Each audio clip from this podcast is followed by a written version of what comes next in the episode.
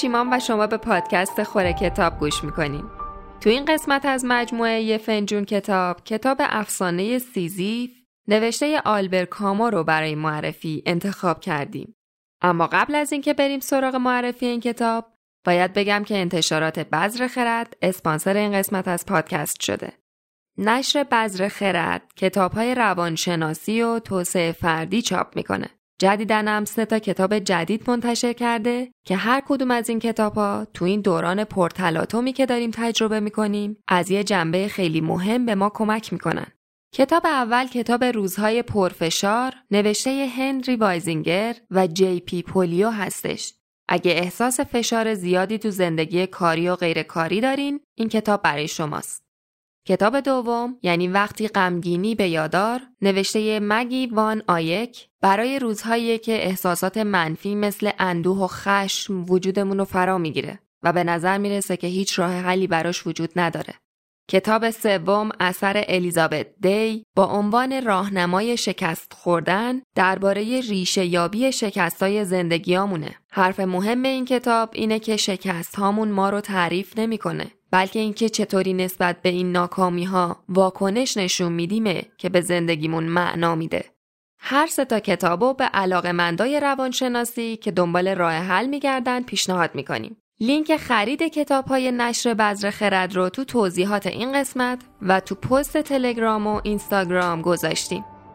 خب دیگه وقتشه بریم سراغ معرفی کتاب افسانه سیزیف نوشته آلبر کامو.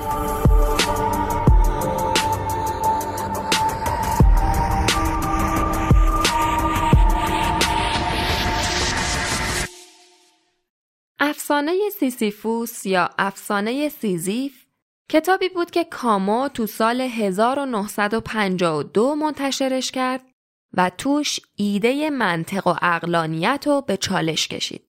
چطوری؟ با اشاره به محدودیت های ما به عنوان انسان تو درک جهان. کاما هم مثل خیلی از آدمات و طول تاریخ دائما این سوال دیرینه و کهنه رو می‌پرسید که معنی زندگی چیه؟ چون اگه ما جواب این سوال رو بدونیم اون وقت می‌فهمیم که باید چی کار کنیم. اینکه چطور باید عمل کنیم یه سوال اخلاقیه. باید چه کار کنیم؟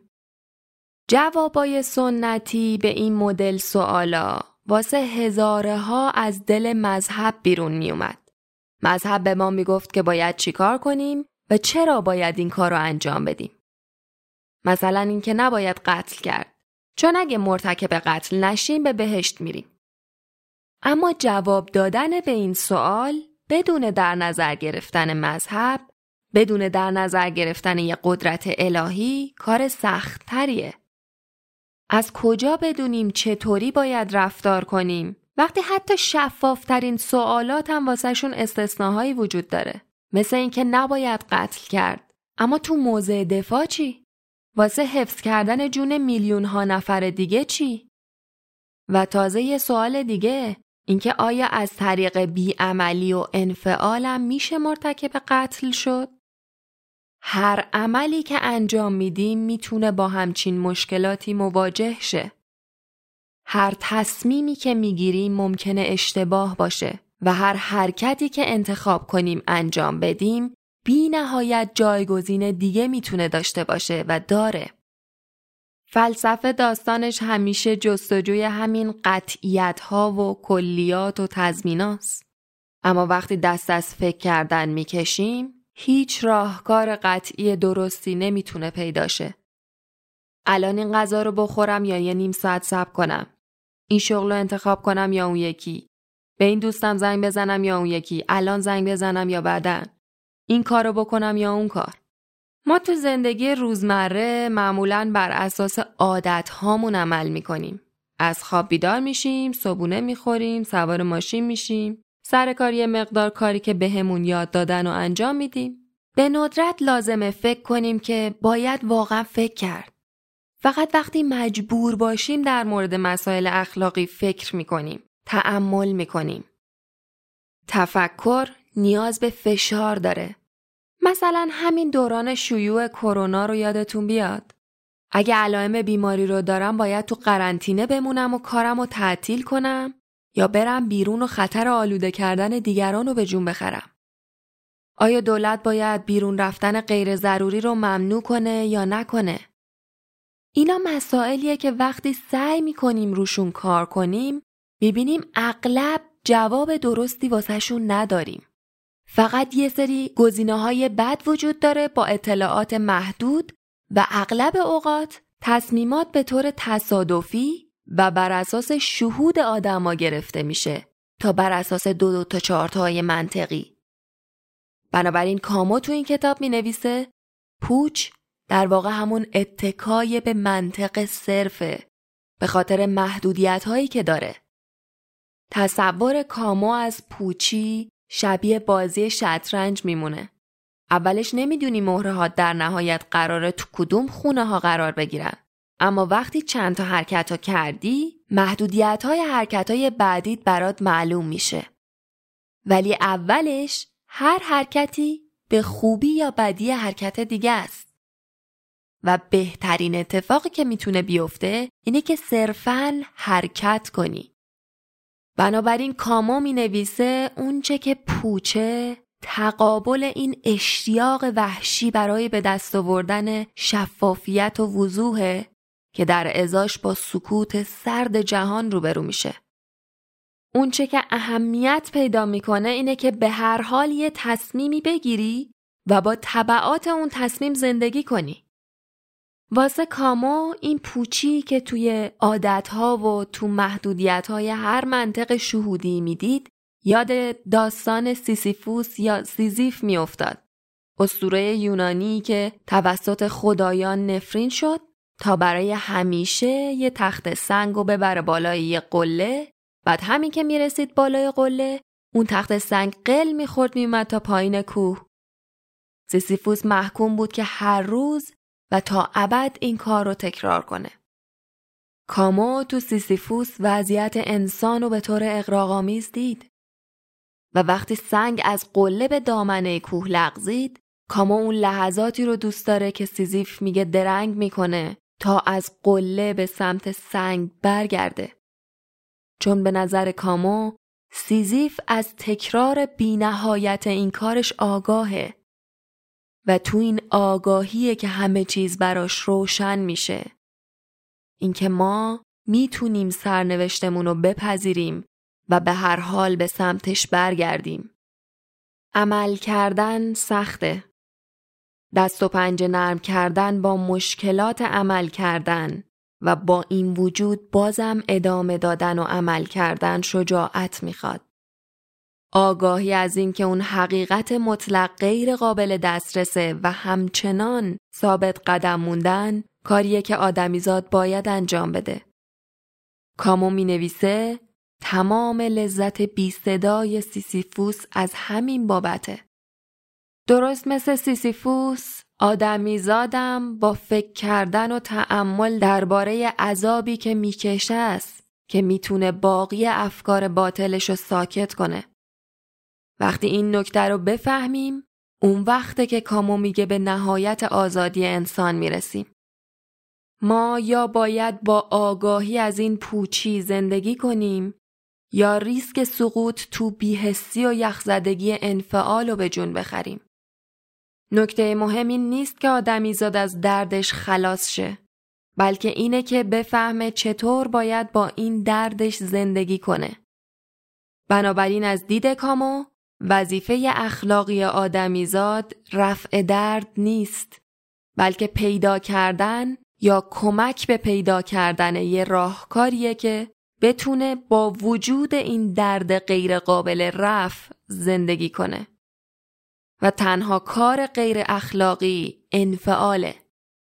این پوچی لذت بردن از عدم قطعیت و با این وجود و در هر حال عمل کردن که از وضعیت انسان غیر قابل جدا شدنه.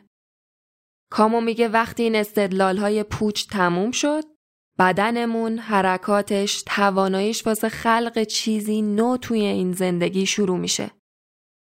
و اینکه محدودیت های ذهنمون نه بلکه ظرفیتمون تو عمل کردنه که موضوع ارزشمند و قابل تعمله.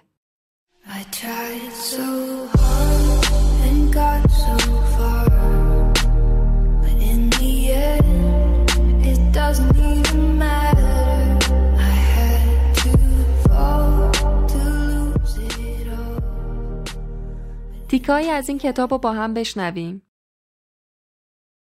آدمیزاد تو این جهان احساس تنهایی و بیگانگی می‌کنه. دردش علاجی نداره چون آری از خاطره اون خونه گم شدشه و توهی از امید اون سرزمین وعده داده شده است.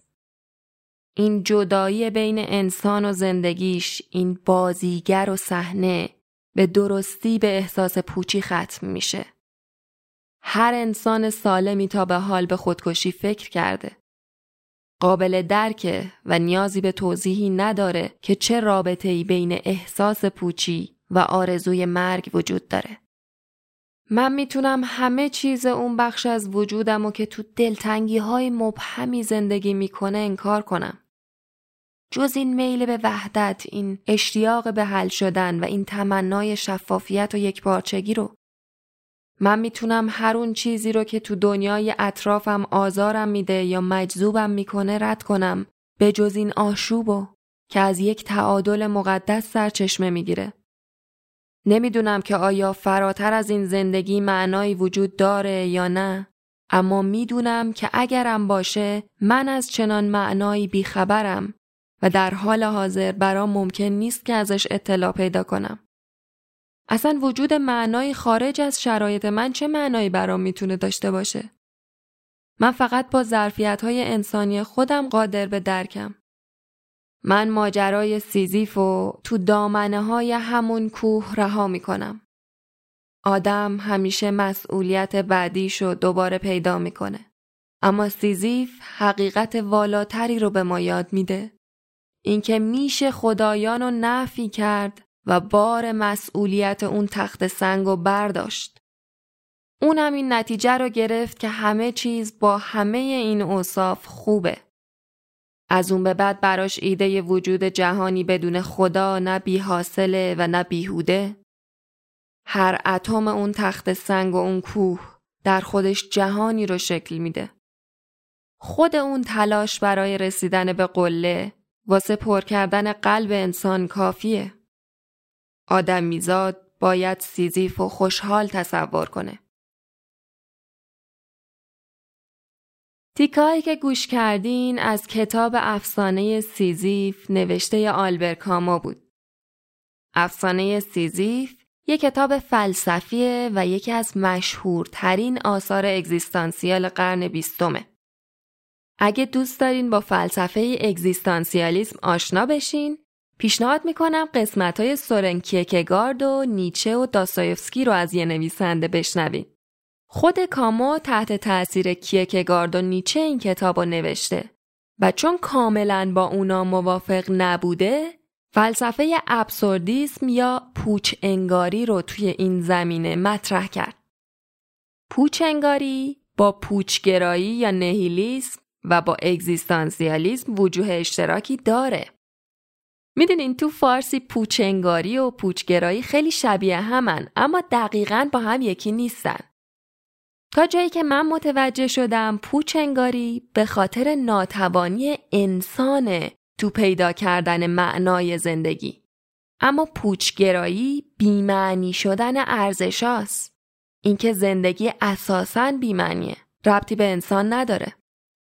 نیچه بیشتر از هر کس دیگه ای باورهای پوچگرایانه یا همون نهیلیستی رو نقد کرد و گفتش که وقتی ارزش ها بی ارزش بشن عدم قطعیت کامل حاکم بشه اون وقت عرصه واسه سربلند کردن تمامیت خواهی یا توتالیته باز میشه. چون آدما بالاخره قطعیت تمامیت خواهی رو به عدم قطعیت پوچگرایی ترجیحش میدن. و اینجوری بود که نیچه پیش بینی کرد که به دنبال پوچگرایی به دنبال بیارزش شدن ارزش ها بزرگترین بحران تاریخ بشر رقم می‌خوره و خب داستان ماجرای قرن بیستم و دو تا جنگ جهانی رو دیدیم. اما پوچی که کامو ازش حرف می‌زنه پوچی از نظر منطقی نیست که نهیلیستا میگن بلکه پوچی از منظر انسانیه. چون از نظرش این انسانه که تو پیدا کردن معنای زندگی شکست می‌خوره. نه که زندگی ذاتا معنایی داره یا نداره. بنابراین بهش میگه پوچنگاری و راه مقابله باهاشو تقیان علیه این پوچی می‌دونه تا شاید از این ره گذر بشه تو این مقاومت و تو این تلاشه معنایی پیدا کرد. از اینجا بود که کامو گفت این تقدیر ماست که عمل کنیم بدون اینکه مطمئن باشیم چطور باید عمل کنیم. چون این عمل آدم است که ارزش داره و معنا خلق می‌کنه.